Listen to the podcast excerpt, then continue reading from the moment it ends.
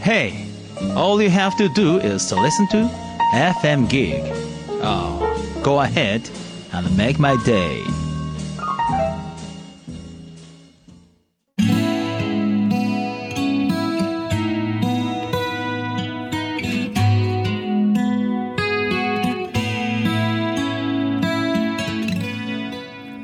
川端智義がお送りする「ファクトファインディ」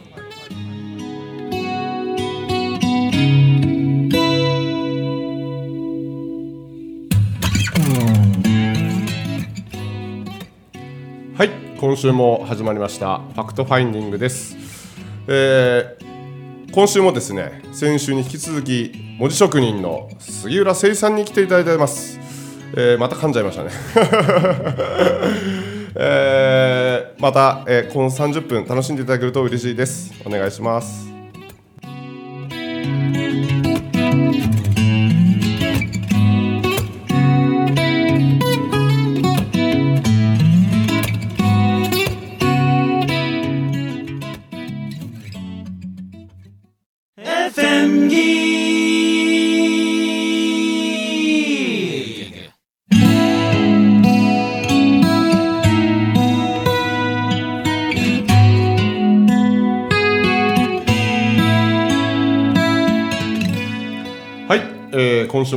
した。ファクトファインディングです、えー今週もあ先週に引き続き、今週も杉浦誠二さん文字職人杉浦誠二さんに来ていただいてます。よろしくお願いします。お願いします。やってきました。ありがとうございます、お願いします。もう収録あっという間じゃないですか。早いね。ね。早い。なんか、ほん。とあっという間なんですよ。あっという間でしたね。あれ収録しましたっけ？なんか収録してるのか そうまあ普通に喋ってるのかそうそうそうそうそんな感じのの本当に。はい。えなるほど。まああの先週はバカになることを勉強する。えああ言った言った。これかっこいいですね。いやそれぐらいしか言えないよ俺。そんないさ大学の大学院まで行くやつにさ、はいはい。そんなもう何勉強も教えれんしね、はいはいでもねバカにななってる人ってさやっぱこう人たらしじゃないけどね、はいはいはい。ユーモアのセンスがあるとかもさ、はい。頭いいだけではやっていけないとこもあるからね。そうですね。ん。いや例えばね今の僕は冒頭噛みましたけど、はいはいはい。実はこれだいぶ前から噛んでるんですよ。どういうこと？毎回噛むんですよ。ああなるほどなるほど。うん。なんでこれ噛むのかなと他のこと考えながら喋ってると噛んじゃうんですけあどあのー言ったらこうダメなところダメっていうかこうね不器用な不ところというか、うん。あの緊張してるの別に緊張してるわけじゃないんですけど、まあ、なんか感じてしまうと、でこれをですねいわゆる収録なので、もう一回ちょっと撮り直してほしいっていうことは言えるわけですよ、はいはいはいはだけどもうそういうのもう言わなくなりましたもんね。いなるほどね、はい。それも一つの魅力っていうかね。そうなんかダメさ加減とかをこうオープンにしていく。いや、うん。バカになるっていうわけじゃないですけど自分の弱さとかなんかダメさとかあのバカさとか、うん。あのもう少し言うとクソさとかあそういうのをこうさらけ出してあ、言ってる方がこう楽ですよね。なるほど。だからそういうふうに認めるとねうん。面白いのがさ、うんうん。まあ、ちょっとあの、まあ、それにちなんだ話でいくとね、はいはい。例えばあの自分の価値ってなんだろう？はいはい。っていうはい話をさ、はい。それこそ俺数日前に、うん。あのまあ、青年会議所さん JC さんっていうね、はいはいはい。若い子たちが、えーまあ、呼んでくださってね、でまあ、そこでお話をさせてもらったんだけど、はいはい。たまたま僕がこうバーッと書き下ろしをはい。した時にね、はい。書き下ろしの音楽をその iPhone から音楽を出してくれてたわけはいはいはいでその子がたまたま手に iPhone 持ってたからその iPhone の価値って何か分かる、うん。って僕はその若い子に聞いたわけ、うんうん。そしたらこれはあの最新鋭の情報伝達ツールです。みたいなこと言うわけね。はいはいはいはいはい。ほうねかっこいいねと、うん。他にはないかねっつって言ったら、うん。いえそうですね、まあ、通話もできればメールもできれば、えー高画質で写真も撮れれば瞬時に起動するわ。とかまあいろいろ言ってくれるわけですよ。なるほどなーっつって、でも今言ったの全部それ価値やなしに特徴やな iPhone の。あいや俺が聞いてるのそういうことじゃなくてーはあは iPhone の価値って何やろうと、あはあはいはいはい。というとまあ困惑するわけですよ、はいはい。いや俺が何が言いたいかというといろんな特徴があるさって、うん。だけどその特徴が何に生かされたかによって価値に変わる、うん。例えば今言ったさ、えー片手で操作ができますとか瞬時にカメラが起動します、はい。高画質で写真が撮れますっていったその特徴をはい。お母さんが赤ちゃんをあやしてて片手しか使えないと、うん。でそんな時にものすごい可愛い寝顔がそばにあってね、これをカメラに収めたいって言った時に、ポケットから iPhone をシュッと取り出してねカメラをカシャって撮ってそれが記録に残ったらお母さんにとって最高の価値あるものになるわけね。はあはあはあはあはでそれはお母さんがそこで生かせれたことによって価値が生まれた、だかはいらこうないものをに目が行きがちだけど、うん。今ある君たちの、うん。まあ、僕も含めてだけど、うんうん。そので何が伝えられるか、はい。何が生かせられるかって言った時に、あなたの価値が生まれるんですよってないるう。ほど。なんかいい話ですね。いやオープニングからね。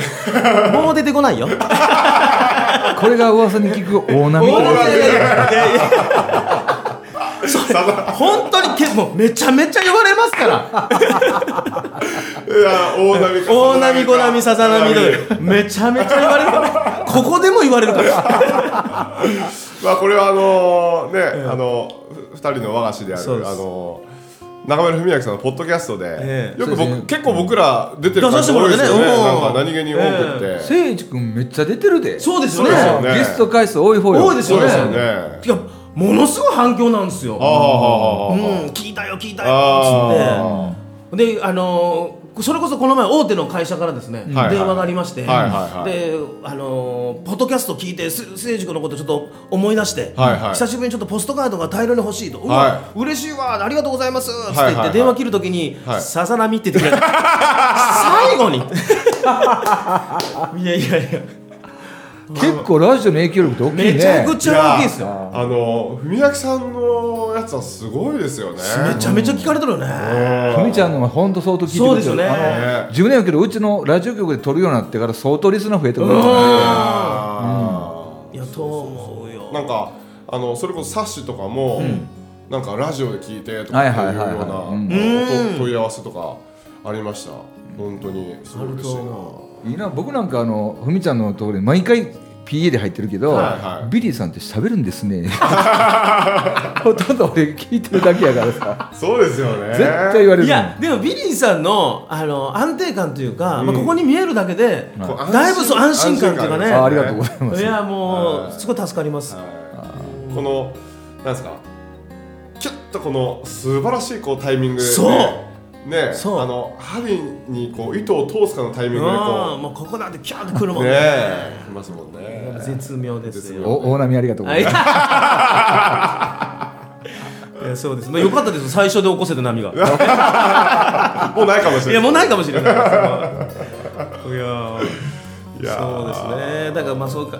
価値がないなんてことはなくてそのないものに目を向けすぎっていうところもあってさやっぱりどうしても人と比較してここが欠けてるここが足りないっていう悩みの種になっちゃうけどなんか僕もね俺すっごいちょっとこうこれもねこう涙こらえるの必死だったことがあってね、うんうんうんあのー難病でさ苦しんでる子供たちの病院で字書かせてもらったりすることがあるんですよ。小児がんと戦ってる子とか、はいはいはい。でそういう子に僕やっぱこう文字の力ってすごいあると思うんで、はいはいもうその文字でメッセージを届けたいって言っていくんですけど、まあ正直ね明日どうなるかわからない命と真剣に向き合ってる子に、うん。なんて言葉がかけられるんだと、うん。僕なんかよりもね必死で生きてて命と向き合ってる子に、なんて言葉かけられるかってすごく考えちゃうんだけど、考えると出てこないんですよ全然そうですね。だからもうねその時思ったことをもういいんだ。直球で、はいはい。極端なこと言うと頑張れっていう言葉うん。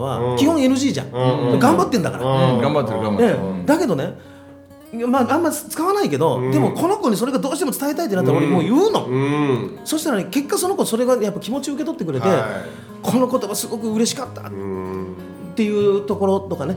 でまあそんなところでねこう字書かせてもらうとさ、今度僕大きい手術があるんだけど、うん。あの僕が書いた色紙をねこれがすごくその力になってて、うん。あの手術でね意識失う直前までこの字を眺めてたいから、はいはいはい。手術室に持ってっていいかとか言って、えー。先生に言ってることがさ、ね。まあ、そんな時にさっきのそのないものあるものって話でいくとね、うん。一人の男の子がさもう割と植物状態になっちゃってもうほとんど動かないうん。状態なのにもかかわらず、うんこんな僕でも人を喜ばせることができるっていうわけよ。うん。でそれはね僕だって笛が吹けるもうね僕はね泣きそうになっちゃってね。そのもう言ってみたら手足が動かなくてさ呼吸しかできない。でもこの呼吸でさえも僕は笛の音色で人を元気にさせられるんだよっていうわけはね。なん普通に考えたらもう何もないって思うところをねうん。僕はこうやって息が吸えるだけでそれでも人を喜ばせれるんだっていうねなんか考えさせられたね。うん。なんかあのーそれこそねか自分に価値がないとか、うん。まあ、肯定感が低いとか、なんかこうないものばかり見て悩んでる人あの苦しんでる人、うん。もう今日のラジオでちょっと癒されてほしいですね。いや本当そう思う。うあるものをね、うん。こう数えるっていうのがうんとても重要で、うん。過去にこういうことがあったから俺はこうなんだって、うん。過去にこういう辛い思い経験してるからどうせ私はこうだっていうようなことをずっとこう過去を理由にこう過去のせいにして、うん今を生きてる人ってずっと苦しんでる、うん。苦しむじゃないですか。生きにくいし窮屈やし。だけど今ねそのあるものを数えることによって、えー本当にこうその過去は良かったって思えること、うんうんうん。そういうふうにシフトしていけること、うん。本当に大事ですよね。そうだよね。いや本当そう思うよね。なんなんていうのかなそのあるものがさこうあこんなものが僕にはあったんだっうん。て一回その自分のあるものを見つめ直し、うんうん。そしてそのあるものを育てていくっていうことをね、うん。なかなかこうしないじゃん。そうですね。うんだから、あのーないものが欲しいっていうこう欲ばっかりが生まれちゃってさ。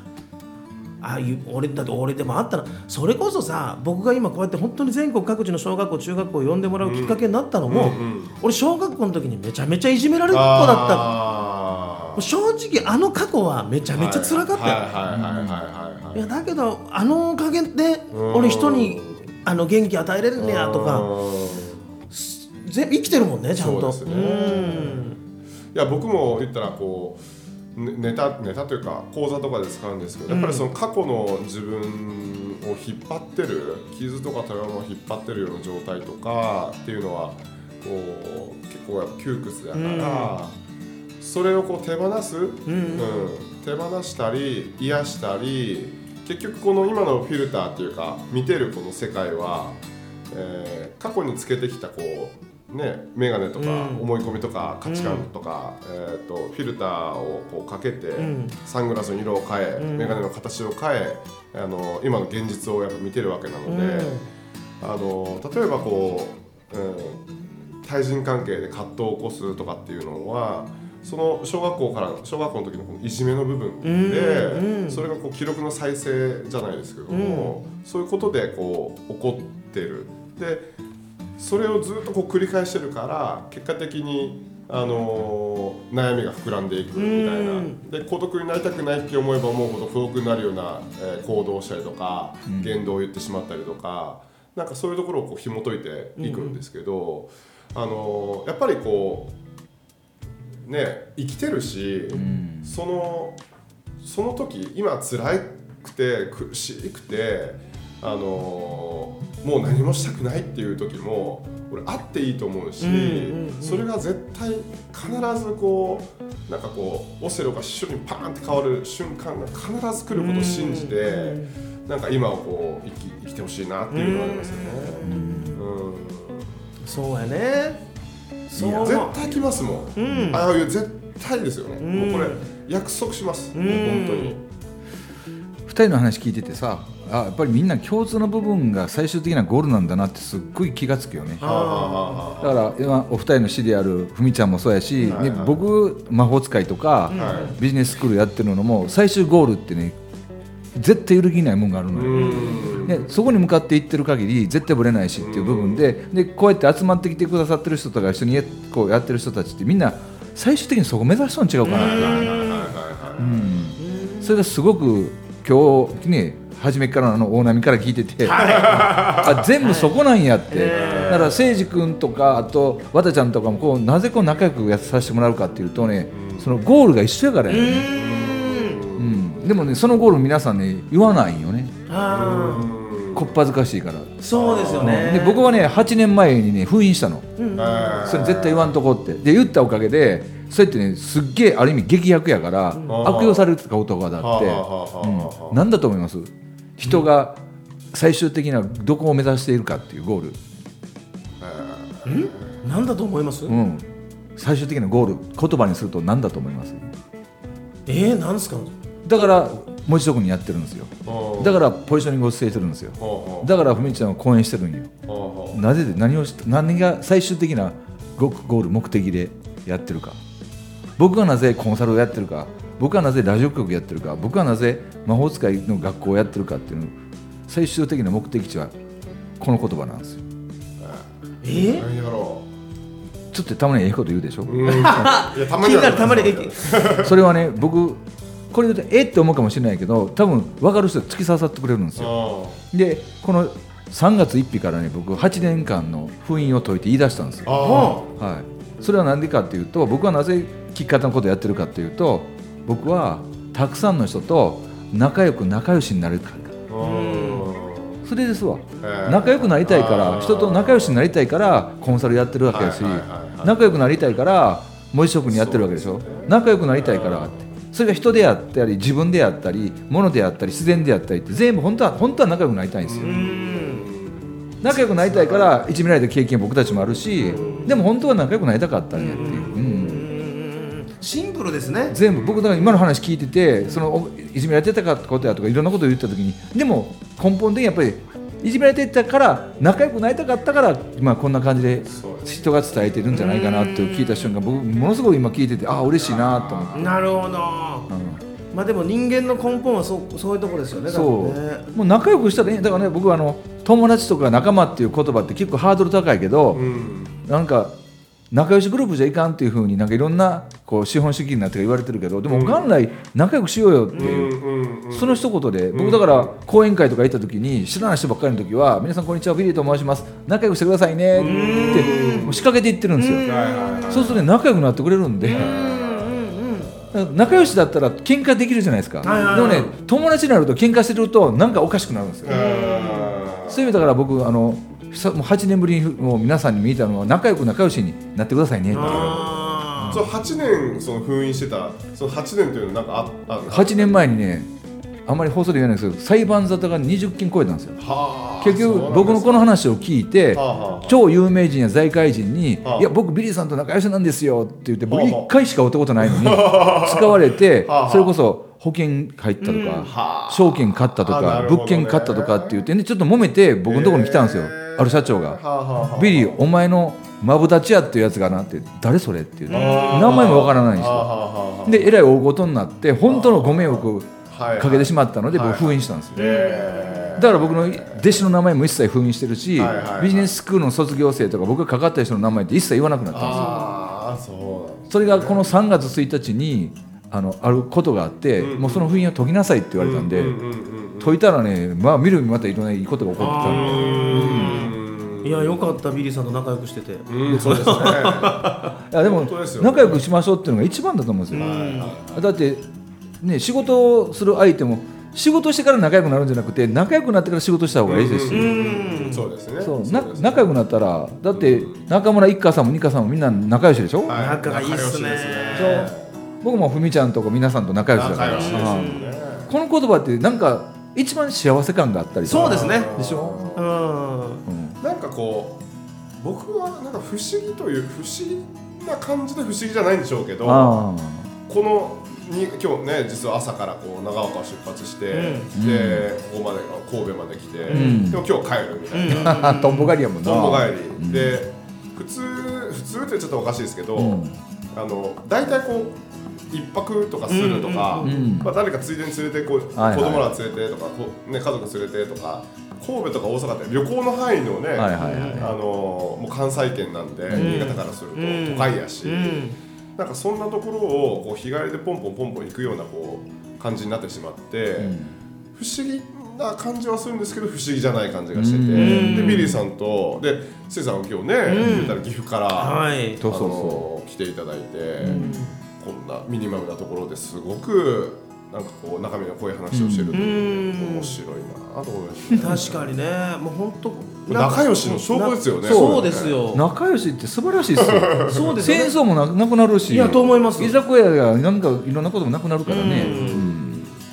そう本当そうだからそう思うとこう人生で大切なことは幼稚園保育園でほとんど習っててね。そうですそうです。そうですよね。それ忘れてしまったりそ,、そうですね。れしなくなってるだけやから、はい。はいはいだって子供の時例えばここにおったらさ「お仲良くしようぜ」って言って女の子なんかね「遊ぼう仲良くしようね」とかって言ってるもんねうん子供たちいや本当そうですよ。いつの間に忘れてしまったんやですよねうんいや本当そう。ああそうな子供らがね小さいところで、あの言ったら施設みたいな、うん。あの公共で遊べる子供たちが集まるような場所でも、ああそう思って言ってますもん。そう。言ってる言ってる。やん。で仲良くねとか言って。言ってますよ。言ってる言ってる。すごいシンプルでね順番だよとかね。そうそうそうみんなちゃんと聞きよったのにさうん。いつの間にこんな日に出るんやそうね。大人になるにつれいろいろね。やっぱこうそのさっきもね大学院生じゃないけど、比較、それそれそれ。うん。でこれはねやっぱりどうしてもその教育みたいな感じになって子育てのやり方みたいな感じになってくると思うんですけどやっぱこう他者との比較ほど苦しむことないですよね。いやそうだよね。うん。それこそ自分の価値を下げるじゃないですけども、その劣等感あとういう一番比較してほしいのは昨日までの自分とうまくいった自分と比較してもらって褒めてあげたら一番いいのにね。うん僕もなんか言いますもん、うん。もうそんなにねうん。比較したかったら、うんで言うんですよ。講座とかでもあるので、うんその優劣劣等を手放すみたいな感じっていうのはあるんで、ジェラシーとか嫉妬とかの根源っては根源っていうのはやっぱり優劣劣等、うん他者との比較とかっていうところなんで、もうねそんなに比べたいですかって言って、いやーけどでもなんか無意識にやっぱそうなっちゃいますよね、うん。って言ったらもうそんなに比べたかったら過去の自分と比較してくださいと。その通りですね。うん。もうそこ周りじゃなくて自分って、もうそこにフォーカス当てるとずーっと比較で生きていくことになっちゃいますよ、今さごめん話をしようってあの、はい。その比較する人ってさなぜ比較するんですか？無意識にって言ってるじゃないですか、はいはい。あれ、無意識にって言ってる有意識やからね。ああなるほどうん。だね、から無意識っていう本当の自分のせいにしてるんですよ。あーなるほど。僕で言うあの潜在意識の自分のせいにしてるっていうこと。は結局自分責めとるだけなんで、はいはいはいはいはい。絶対それ良くないよね。うん。なるほどね。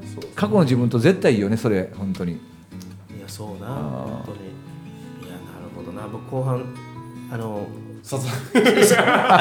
最初に波を起こしたからちょっとでも今ぐーっと波起こすからそうそうそうそう。言ってみたいなね。えー、大丈夫でも本当そうだよね。いやでも本当シンプル、ん。いろいろ。考えすぎて苦しんでるけどね。そうですよね、うん。そうそうそう。でそういうのもやっぱ子供が教えてくれますよね。うん。うん。あなんかこの間のフェイスブックのうん。小学生入学の。PTA 会長の挨拶。いやちょっとどんな挨拶したのそもそもですね僕ベトナムカンボジアの旅行、まあ、その若者ツアーをね、あのーどうしてもその参加者の都合でそのし期間しかダメで、はいはい。でも僕本当はその卒業式があってさ PTA 会長の挨拶をしなくちゃいけないのよ。だけど。もう前代未聞でね僕はそっちの自分の旅革命の研修の方を優先してさ。でそう。でまあ結構ブーイングあったわけ。だけど僕あの保護者の皆さんに最初謝ってね、あのすいませんって言って僕はこうですって、まあ、ただ分かっていただきたいです。これから先ねあの、まあ、体は一つしかないです、はい。でも僕はどうしてもこう人生かけてやりたい。もう,、はい。もう命かけてやりたいことなんですよ、なんでちょっと許してほしいっていう話をしたら分かってくださったの、ただ皆さんが言うにはそうは言っても杉浦さんと、杉浦さんの話が聞きたかったんですって言ってくれたわけ、なるああ分かりました。ありがとうございます。っつってて。じゃあちょっと僕あの事前に VTR ちょっと撮らせてもらって。流してもらってもよろしいですか？っていう話になってね、はいはいはい。で僕あのそのまあ、卒業式の挨拶 VTR 撮らせてもらうんだけど子供のランドセルを背負ってね子供の帽子帽子をかぶってねあの真顔でね結構あの皆さん卒業おめでとうございます。6年間皆さんずっと同じ学び屋で学んでますと自分のポジションが決まったように思うでしょでもね違うんだよってみんなはねこれからどんどん羽ばたけるんだけどっていうことを真面目に話したつもりなんだよ。ところが俺 VTR でそのランドセルとさあの子供の帽子かぶってるからあいつ反省してねえなみたいな。